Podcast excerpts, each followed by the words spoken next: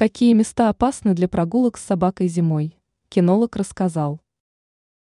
Зимний выгул с собакой – это не время для созерцания искрящихся сугробов.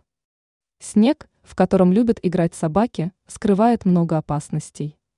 Пес может поранить лапы, проглотить посторонний предмет, когда ест снег, а еще прогулка может закончиться трагедией, если выгуливать питомца не там, где нужно.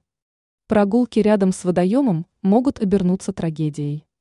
Если у выбранного вами места зимуют утки, питомец может броситься на лед за птицами, провалиться под него и утонуть в холодной воде, рассказал Масленте кинолог Владимир Голубев.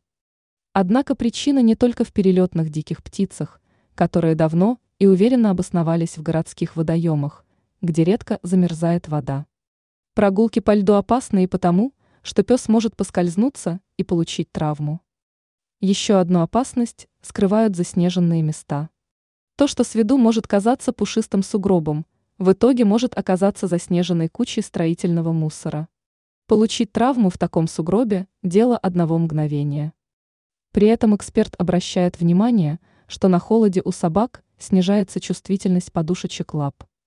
Из-за этого животное может еще больше поранить лапы, а обнаружить это можно будет только дома. Возле теплотрасс в холодное время года животное может запросто подцепить клещей и других паразитов. Еще одну угрозу представляют бродячие животные, которые нередко зимуют здесь и считают территорию своей. Ранее мы рассказывали, какими полезными продуктами можно угостить собаку.